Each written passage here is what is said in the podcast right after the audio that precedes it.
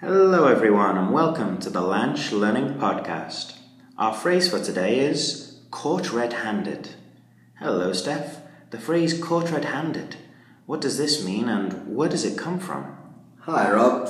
Yes, being caught red handed means to be caught doing something you shouldn't be doing. It was originally a term used just for murderers back in Scotland in the 1400s. They would be found with blood on their hands, and that is how you would know they killed someone. Nowadays, we use it for any crime or act that you get caught doing.